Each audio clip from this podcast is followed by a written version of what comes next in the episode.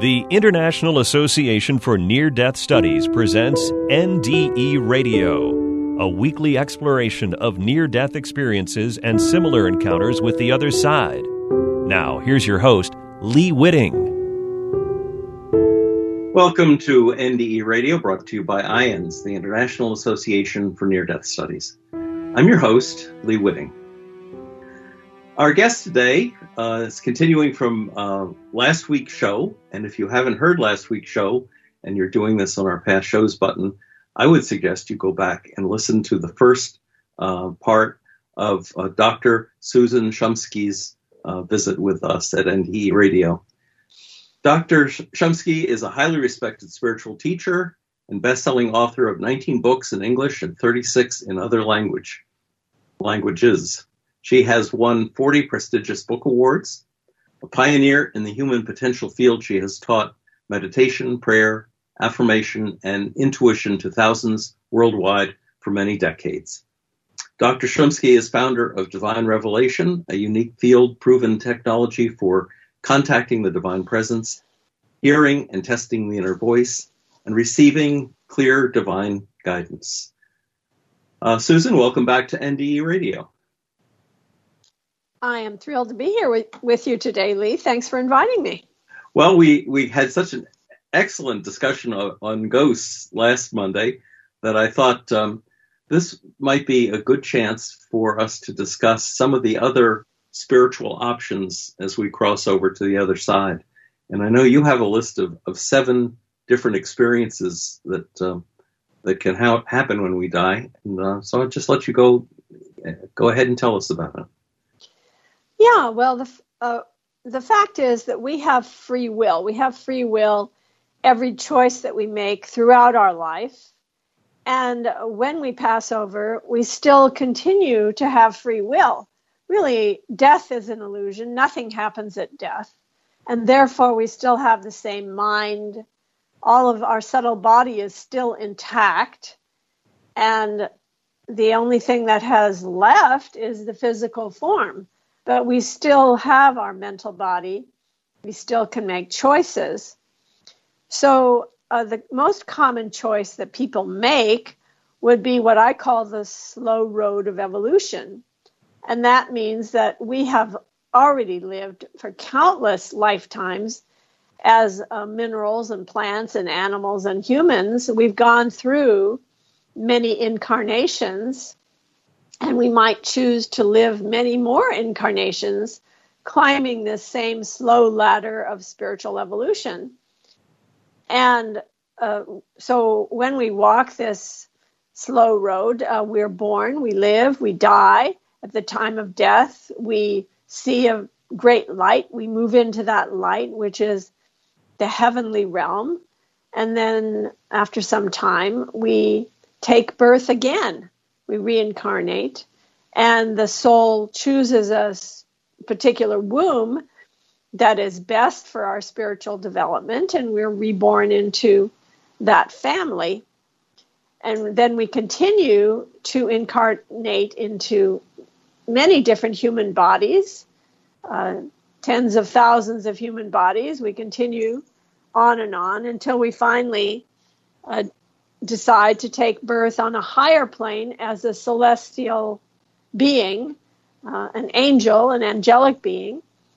And we continue to move up the spiritual ladder and eventually even become a deity or, or a divine being from angel to deity. And then um, that may end our course of spiritual evolution. Um, but in that slow road, we never really attain what we might call liberation or moksha, which means being completely freed from this uh, wheel of birth and death. Mm. Um, yeah, so that's one of our choices that we might make. So, so we would take our ego with us all the way to the top. yes, you're rightly. Hmm. I don't know how good that is. But what's next on the list? The next choice is uh, that it's possible that we never go into that light. after death that for various reasons we become an earthbound spirit where we get stuck or stranded in the astral plane. And uh, there's, um, I've counted 15 reasons why that can happen. Uh, we might be lost, confused, stubborn, ignorant. There's a lot of reasons why a soul does not move into the light after death. And so they continue in what we call the astral world as a ghost or earthbound or discarnate spirit, lost and alone until maybe we figure it out, or maybe somebody within earshot tells us to go into the light, you know, tells us yes. to heals us and sends us into the light. And it's possible for us to live in that astral world for a very long time, even hundreds or thousands of years, haunting a person or haunting a building. Mm. So that's choice number two, also not a great choice. No. A choice number three would be if you are one of these lost souls or earthbound spirit uh, who's overly attached to the earth plane, if you're or if you're addicted to pleasures of the flesh or addicted to substances, maybe an addict, and you might want desperately to continue in human form in order to protect, perpetuate your addiction or to continue in physical form for one reason or another, then you may uh, decide to attach yourself to a living human body so that you can either continue that addiction or stay in the earthly plane. So, a, an individual who is in a weakened condition, who is susceptible to astral possession, um, a soul who is an addict or who wants to possess that human being could possibly take over that human being's body and possess or oppress them. I shouldn't say take over, I mean attach themselves to a powerless, depleted individual, and then end up sharing uh, that person's body with your soul, your soul sharing with that soul in a body, which uh, it wreaks havoc on that person, obviously, and you're kind of an astral freeloader. Mm and you are continuing to uh, possess that human, and often that human will either become an addict or it's possible for them to end up in some kind of mental breakdown or mental illness. So that's the third choice that so we they, may take. These were the souls that uh, um, Catholic priests exercise uh, from time to time or at least try to. Yeah, I, I don't know how much they even believe in that tenet of Catholicism anymore, but there is that idea, and in fact, I, it's totally real mm. that people do get possessed. Um, I think the Catholics you, normally think of it as a demonic possession rather than a, a, a, dead soul doing the possessing. It could be a demonic possession, which that's even worse uh, because they're more difficult to uh, to get rid of or to heal. Uh, but in most cases, a possession is from an earthbound spirit, from a soul of another hu- human being. Let me ask you if if uh, in the first case that you mentioned, someone can aspire to become an angel. Could someone, a human, aspire to ultimately be a demon? Ah, yes, we have free will. We can become anything.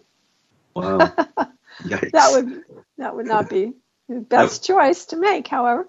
No. So the these three choices that I mentioned, they're not the best choices.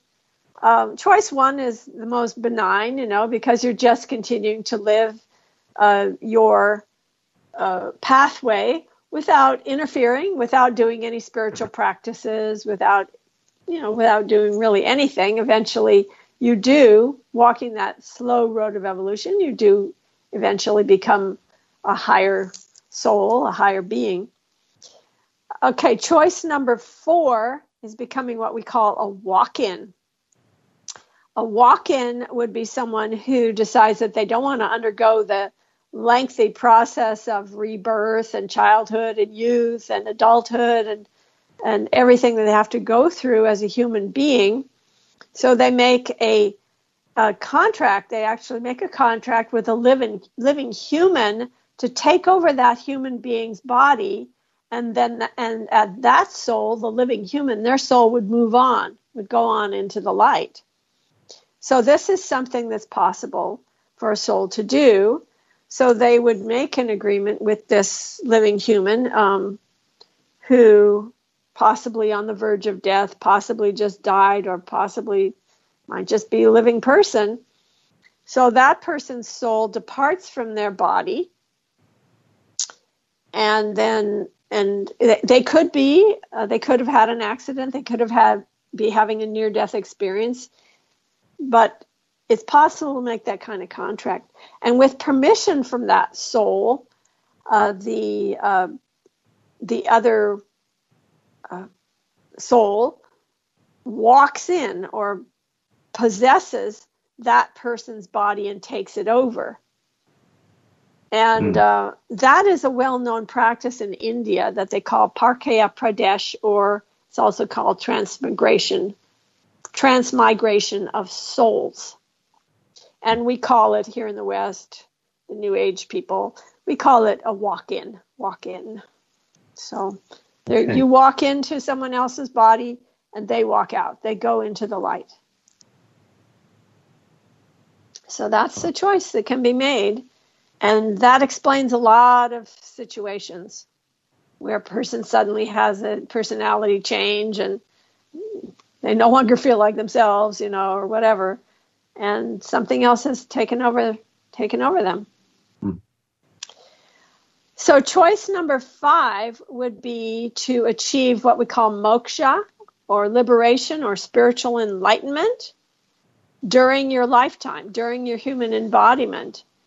And in this uh, higher state of consciousness, you come to realize your true nature and you unite your conscious awareness with Supreme Spirit you no longer are bound by what we call the seeds of karma or attachments to the earth plane. In Sanskrit, those are known as sanskaras. And those sanskaras are what bind you to reincarnation. They bind you to the wheel of birth and death. But when you are in liberation, you never have to take human birth again. Mm. And if you decide to uh, if you do achieve this state of spiritual enlightenment, then after death, uh, when once you what you call drop the body or you leave the body behind at the time of death, then your soul can make one of two choices: either you merge with universal spirit, the supreme Godhead, uh, known in India as Brahman, um, this undifferentiated state of consciousness the supreme consciousness, you merge with that, and thereby you forego your in, your human individuality or what we call the ego that disappears altogether. Or your second choice would be that you might want to live in a celestial realm or heavenly realm uh, with the God that you believe in or the deity of your choice and maintain your individuality. So you have two choices to make once you've achieved spiritual enlightenment. So you would be in effect merging with the light in that first yes. choice, and yes. you're you would or a drop flowing into the ocean, you would lose your dropness. Exactly. and, and, exactly, become, you, you're no longer a drop in the ocean. You become the ocean. Exactly. Uh, do you suppose that the consciousness that we call the light anticipates that that's what will happen ultimately with with everything? Well, yes. Um, that we'll all go back into the light and and merge uh, as well, as the God. Well, that is the ultimate uh, end of your journey. That mm.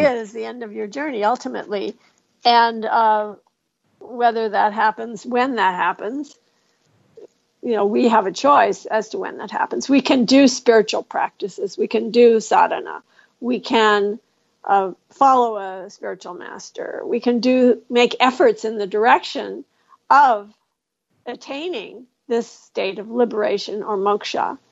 It's a choice. It's a choice for us to make. Now, how do you know when you've attained moksha? Do, is it the kundalini that, that no. uh, what what is it then that would suddenly uh, make you understand that you were totally enlightened? Okay, when you're totally enlightened, you understand who you really are. There is no longer any illusion. You realize yourself as Supreme Spirit. You no longer identify yourself as your ego self. That small I you don't identify yourself as that anymore. You only identify yourself as the big I, the capital I, the I am presence, the mighty I am presence, the supreme beingness. You know yourself to be that.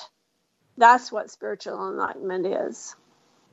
But can you deceive yourself? Can your ego do that to you, make you think that you've achieved enlightenment? Yes, your ego can manufacture any kind of illusion because the ego is entirely illusory and our identity our identification with the ego is completely illusory mm. so the answer is yes yes you can deceive yourself so if you're deceiving yourself you don't realize that you're not enlightened but if you're enlightened Correct. if you're enlightened you realize that you, uh, you you understand the ego for what it is and you've bypassed it yes yeah. Oh, okay. Exactly. Interesting.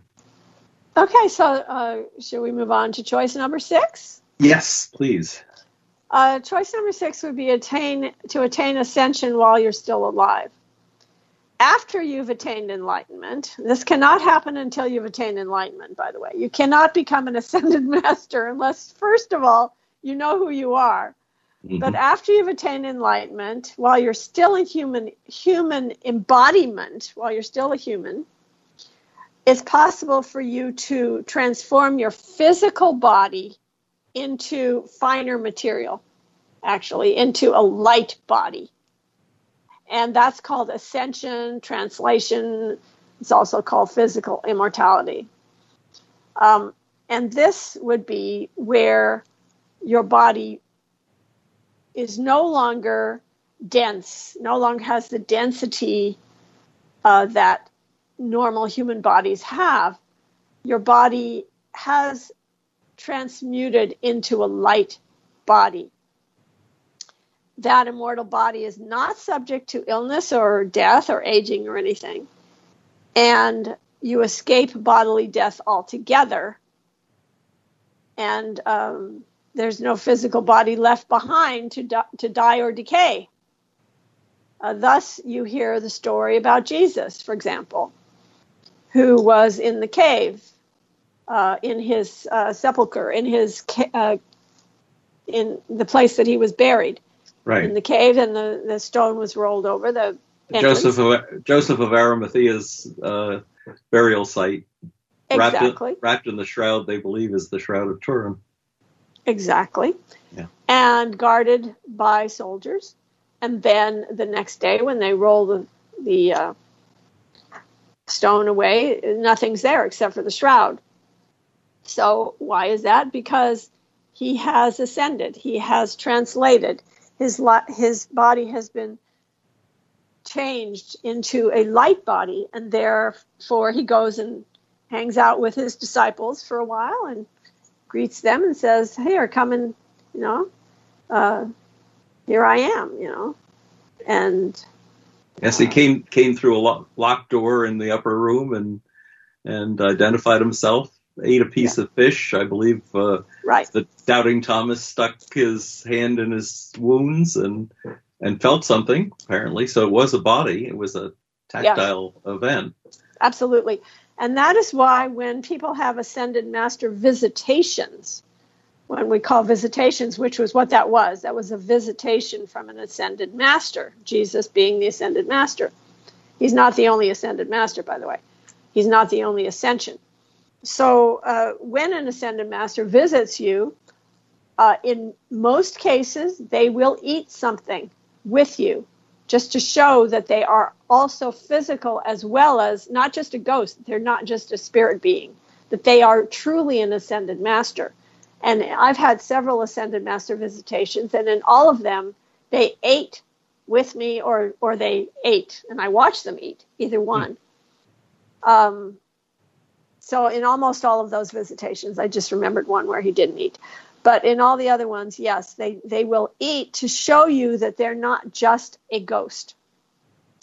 So that it would be becoming an ascended master, and there have I, been. I, Susan, I have to ask you who who came to visit you. Well, Jesus came one time, and Babaji has come to me uh, three times, I believe it is. And another ascended master came to me, but I have not quite. I'm not exactly sure. I think it was Yogananda who came. Oh, nice. Mm-hmm. Have they brought you information that you could share? Yes, they always. Yeah, they always came to show me something, to tell me something. It would not be information that would be, all right, okay, I'll, I'll tell one story. All right, so um, when I was 18 years old, I was living in Oakland, California, and I was going to art school. And I walked home from art school one day, and this man was in front of my house. Uh, I ran into this man. I don't. We started up a conversation, and he was he was unusual simply because he didn't look like a hippie like everybody else around that that neighborhood at that time. Yes. he was dressed in like khaki pants and a white button-down shirt, and he looked really straight, what we would call straight back then. I was that's a hippie, what, and that's what we called them. Yes, we called them straight. so he was a straight, but we ended up talking to each other, and then I ended up inviting him to come up, and I said I would make him lunch, but I said the only thing I have is um, canned spaghetti and meatballs. And he said, Well, I'm a vegetarian, so I don't take meat, but I will take tea. So we went up and I made him tea, and he sat at the table. And then he was saying all these esoteric things to me that I didn't understand any word coming out of his mouth. And then uh, at some point he said, I am a yogi. Was, he was asking me about my house. He asked me about cleaning my house or something. And I didn't know what the heck he was talking about. And then and then he said, I am a yogi. And because I am a yogi, and I didn't know what a yogi was. Mm-hmm. He said, I'm a yogi. Because I'm a yogi, I spend all day polishing the things in my house. And that was this one statement that stuck out to me during our conversation, although he said many other things. And then, without uh, only stayed a few minutes, had some tea. Like I said, you know, had something, took something, ate something to uh, to show me that he was a physical, he was in physical form, and then he left. He didn't dematerialize. He walked out the door, uh, never to be seen again. Not in that form, anyway. So uh, I found out later that the esoteric meaning of house is consciousness. So he was trying to describe that what a yogi does is they spend all the time polishing the things in their house, meaning their consciousness. Their, their so spiritual, that was, spiritual house. Yes. So that yeah. was what he was. Uh, now, how did you know, or how did you come to the conclusion that he was an ascended master? Well, later when I learned about ascended masters, and uh, much later, decades and decades later, when I learned about ascended masters and learned uh, that they can visit human beings, and that they will visit human beings. And then I asked Spirit about it, and I realized, yes, that was Babaji. And did he put you on the path that you yes went As on after that? Fact, as a matter of fact, very soon after I had that experience, very soon after he met me, I found the book Autobiography of a Yogi. Oh, yes. And I read that book. Yeah. And I believe you had that same Kundalini experience, didn't you? Uh, then what happened? Yes, on your, uh, after, on your first meditation. Yes, after which I is, had. I'm terribly envious of you for that. After I read read uh, the Buddhist scriptures, I read Autobiography of a Yogi, I read many books by Alan Watts, including The Way of Zen. And in Alan Watts' books, he said that you have to find what he called a quote unquote meditation guide. Well, in 1966 in Berkeley, California, you didn't exactly go to the yellow pages and find meditation guide or anything remotely similar to that. So, um, so I asked a friend, how do I do this? How do I find this meditation guide? And he said, well, have you ever tried to meditate on your own? And I said, well, okay, I'll give it a shot. So I lay down on my bed. That's how clueless I was, Lee. I didn't even know that you're supposed to sit up when you meditate. I lay on my bed and sort of prayed for or asked for a meditation. And immediately, uh, and I had not taken any drugs. I was not on marijuana. I was not on LSD. I was not on anything.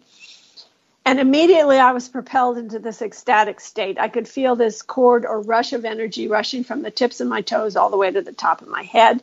I felt like I was plugged into this cosmic electric socket, but in a hmm. most ecstatic way. And I figured, well, I guess this is meditation. Little did I know that not only had I had my first meditation, but also Kundalini awakening all at the same time without drugs or anything. So amazing. that was my first experience of meditation. That's amazing. Well, how, mm-hmm. how far down the list are we? We're now at choice number seven okay. attaining ascension near or after death. So, attaining ascension near or after death would be well, we didn't even really talk about attaining ascension while alive. We didn't really finish cho- choice number six. If you're attaining ascension while alive, you will disappear in a flash of light, but that will be while you're still alive, as in the case of uh, Ramalinga Swami from India, who told his disciples, I'm going to go into this hut. Please uh, keep the door locked please stay outside the door and continue to pray all night long. Please keep the, this light going. It will be an eternal light. But when you open the door in the morning, I'm going to be gone. Mm. So that's exactly what happened in the middle of the night as they were praying. They saw a flash of uh, violet light coming from under the door.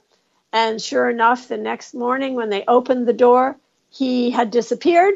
The police came to investigate this was in India, South India. The police came to, to investigate, and there was no way he could have left, gone in or out of that how uh, that hut. Mm-hmm. Uh, there was nothing but a door, and he didn't go in or out of it. And so the police concluded in their investigation, and this was in the um, early, it was like around 1900 this happened. Uh, they concluded that he had vanished. He had disappeared. That could only happen in India. That the yes. police would come to that conclusion. I don't. So I don't see that happening with the Chicago police, for example. No. So choice number seven, attaining ascension near or after death. That would be the same process of ascension, but after you've died. And that was what Jesus did, actually. He uh, ascended after death. So he first died, and then he then he then he turned his body into light and disappeared. Did we cover the uh, living with the God of our understanding? Yes, we did.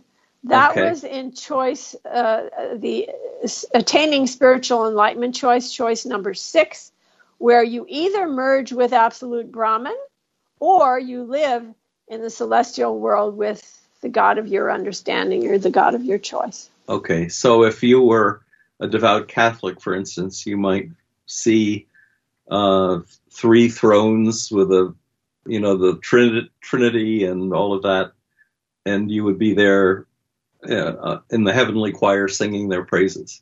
For example, if the, if yeah. this is what you understood to be heaven, that's where right. you would be. Okay. That's where you would be. That's where you would live. You have a choice. You do not have to merge necessarily with that ocean. You don't have to be the drop that merges with the ocean. You can maintain a slight bit of separation and live in devotion to God for as long as you want. Wow. Susan, this has been wonderful. And once again, we're out of time, but uh, this has been a, a terrific two weeks of discussion for NDE Radio, and I thank you so much for, for being here with us. Well, thanks for inviting me, Lee. I've completely enjoyed speaking on these subjects, which I rarely get to talk about. well, tell tell uh, your our listeners again how to find your websites. Okay, so my website is drsusan.org, drsusan.org. That's spelled any way you want to spell it. It'll get there, drsusan.org. And another one is uh, divinetravels.com. That's D I V I N E T R A V E L S dot com. That's plural on the travels, divinetravels.com. Excellent. Thanks again, Susan. This has been terrific. I would tell listeners who have not heard part one of this show, which was last week, that they should definitely go back.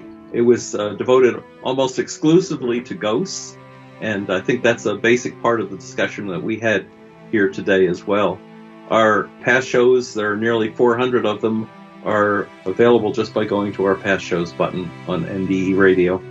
And for information about IANDS, go to iands.org and tune in again next Monday, 11 a.m. Eastern, for more NDE Radio. This is Lee Witting saying thanks for listening.